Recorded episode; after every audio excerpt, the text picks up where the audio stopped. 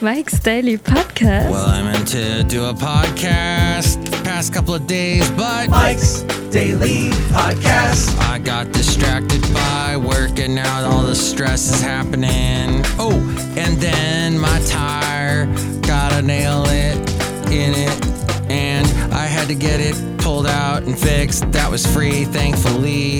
I am so happy about that. Yes. For listening to today's podcast. Somewhere in Podcastro Valley 10. Mike's Daily Podcast. The last place on earth. This may or may not be the last podcast for a couple of weeks because I am off Mike's to Florida, Daily then Tejas Podcast. to see family and relatives. Yeah! And I'm now going to tell you that since we're getting closer and closer to the departure time, stuff is starting to get stressful and a little rattled, and I don't know, you know, that kind of thing. You know what I'm saying? You know how it is. Like, for example, out of the blue, I lost something and I have no idea where it went. I have turned everything upside down. The room that I had it in, it it's gone. I don't know where it went, and I am like just mystified. I am seriously thinking there's a ghost that pulled it into an, a different dimension. It's that kind of weird. Ah, so that added to my stress today. And then what else? And then there was oh, this week, last night out of the blue, all kinds of weird stuff. Last night, out of the blue, my car has a, a check engine light, but then it went away today. And somebody told me, "Oh no, no, that's that's normal with Hondas." Oh, great! Thought Hondas are supposed to be these indestructible cars. And then last night we caught Pete the possum. Pete the possum decided to go into the house. And here's today's podcast picture. Well, he's gone into the house a couple of times. And then a few nights ago, he actually walked into the house and was sitting on top of the clean dishes in the clean dishes tray. So at that point, we were saying, my lovely lady friend and I, yeah, he's got to go. So we have a trap. We trapped him and released him out in the wild. And I hope he's okay.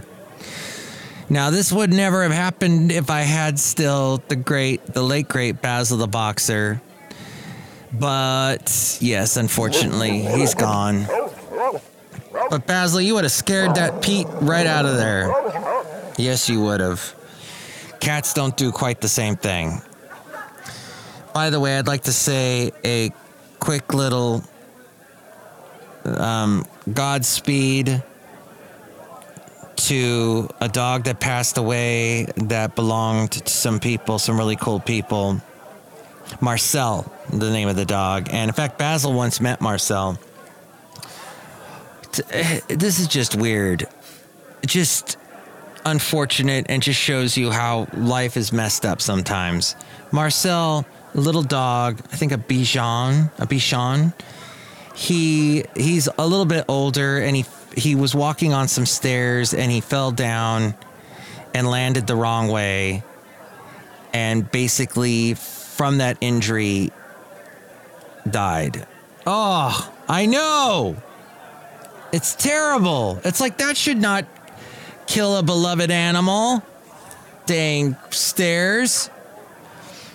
It just goes to show just be careful with your dogs. Don't get them too riled up. You know, it makes me think now that I'm thinking about it that Basil one time got really riled up. He ran down the stairs to see me and he actually fell down. I freaked out. I was like, oh, and that he he was fine. He got up and he was he wasn't limping or anything. But dang, you know, it, he was not. I mean, he was an older dog at that point.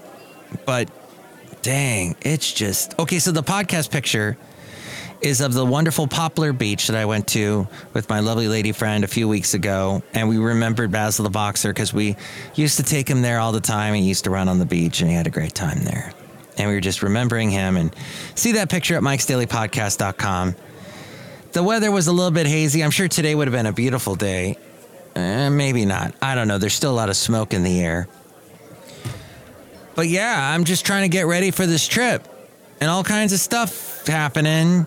And I, I, it sucks because it's uh, keeping me from getting prepared for the trip because there's lots I got to do.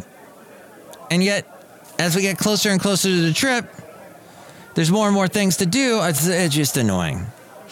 So, how on earth did this object just suddenly disappear? And how am I going to find it? Everyone misplaces things from time to time, but that doesn't make it any less frustrating when it happens to you. Berating yourself for losing track of an item and wasting time with haphazard searches are normal responses, but they won't help you get any closer to recovering the, la- the lost item. So you need to stay calm, review review your actions, and do systematic, thorough searches in the places you think the item might be to find it as soon as possible. Check in the messiest parts of the area or the house or work. Studies have actually shown something you might have already guessed that lost objects tend to get misplaced in the most cluttered areas of your home or workplace. Search this messy area systematically, shifting objects one at a time and placing them off to the side to look for your item. Go slowly and carefully. Making the clutter worse will just make it harder for you to find your missing object. Designate a clean area to place every item you're searching so it doesn't get mixed in with things that haven't been checked yet. Look under and around large items. You might accidentally stack bigger objects on top of smaller objects, often without realizing what you're covering up. Move objects off of surfaces and check under them thoroughly to make sure your item isn't caught underneath. You might have a you might have a stack of papers over your phone or tossed your keys near some jewelry that camouflages them perfectly. By the way, the item I'm trying to find is black and the room has like no lighting. And I'm using the flashlight from my phone which doesn't have the best light. So if I could just flood that room with light, I'm sure I would find it. If you're looking in the car in small spaces, make sure to check the floor mats under the seats, in the trunk, and in the space between the center console and the seats. You might even want to look on the roof. It can be easy to throw sunglasses, a drink, or even a phone up there and forget about it. I've done that. I back in the days of remember the Walkman? I left a Walkman on top of my car and started driving off, and it didn't fall off, and I didn't hear it and remember it until I was on the freeway on ramp as we go outside a cafe anyway, where we bring you Mike's Daily Podcast somewhere in Podcaster Valleyton. In a living room area, look between the sofa cushions. Oh, it's amazing what you find there, or beneath couches and chairs. If you like to sprawl out, the item may have fallen out and gotten stuck.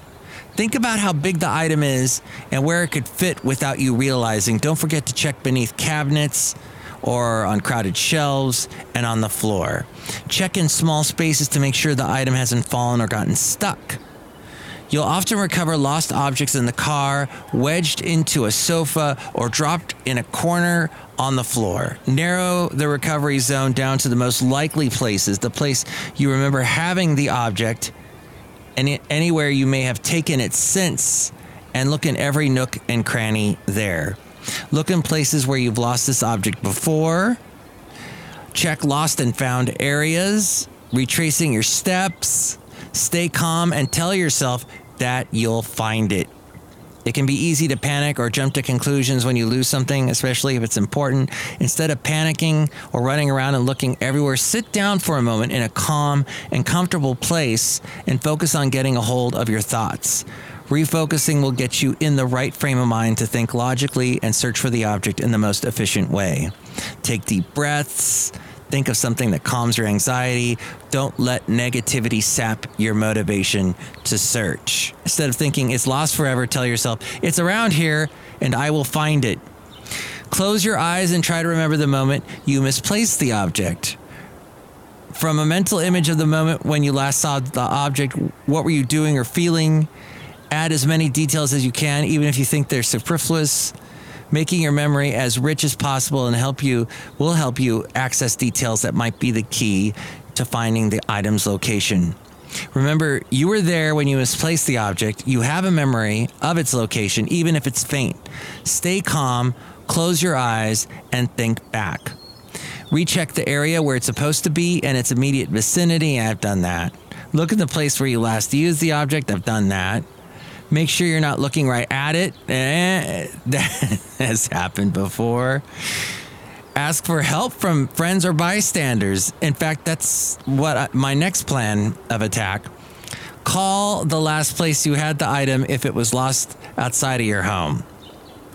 Before you start making calls or racing back to uh, other places, search your immediate surroundings as carefully as you can. You don't want to run back to your work only to find that your wallet was in the car the whole time. And then there's ways to keep your objects lost, like make objects stand out so you won't lose them as easily, attach a tracker to important items and an app, make a mental note every time you put down an important object. That's interesting. I don't know if that's I I, I don't I mean that would maybe work. That's a lot of extra mental energy with all the other stuff you're doing to do that as well, but hmm, that's a suggestion. Check for important objects before you leave a room or a car. Keep your space neat and orderly to reduce the chances of losing something. This all from WikiHow.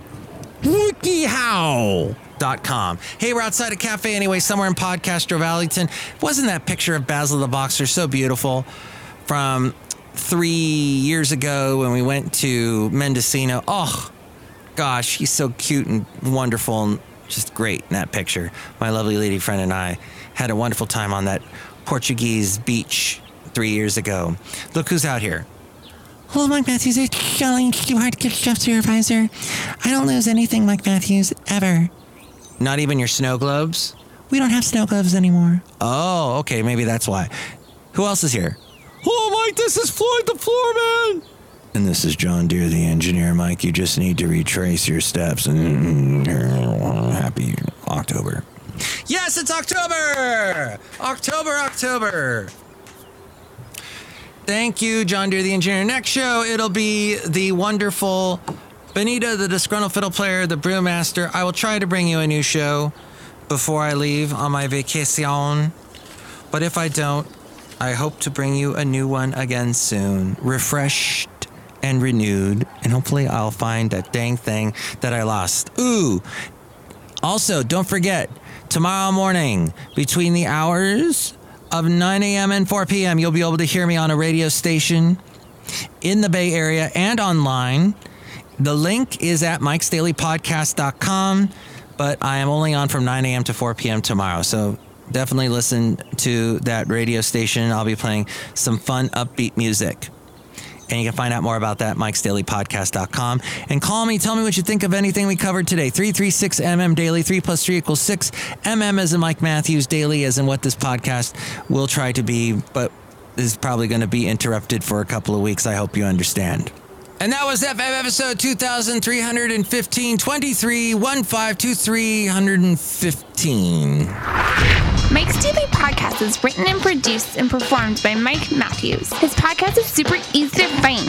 Download or listen to his show and read his blog at mikesdailypodcast.com. Email Mike now at mikesdailypodcast at gmail.com. See you tomorrow. Bye.